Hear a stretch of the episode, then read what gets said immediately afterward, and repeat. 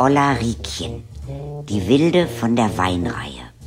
Kindergeschichten, gelesen von Katharina Thalbach. Arbeiten in der Backstube.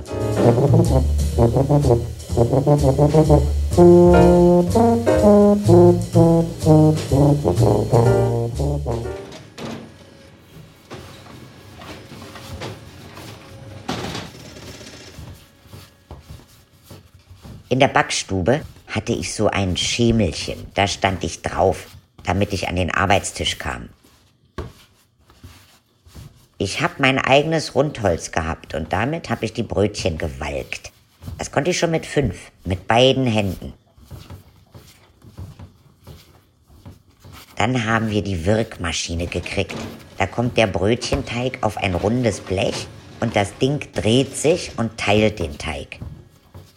Dann muss man die Brötchen rund formen und sie auf ein bemehltes Brett tun, mit einem Tuch drüber.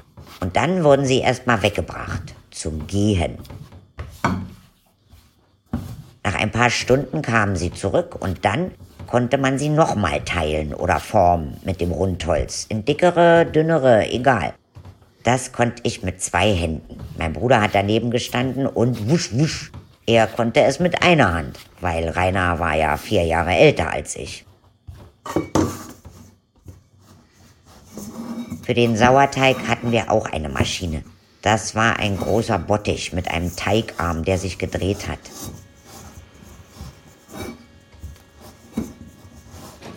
Den Teigarm konntest du an- und abstellen.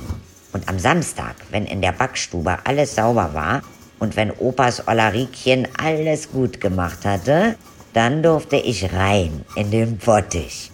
Opa hat den Arm abgestellt und dann bin ich im Bottich Karussell gefahren.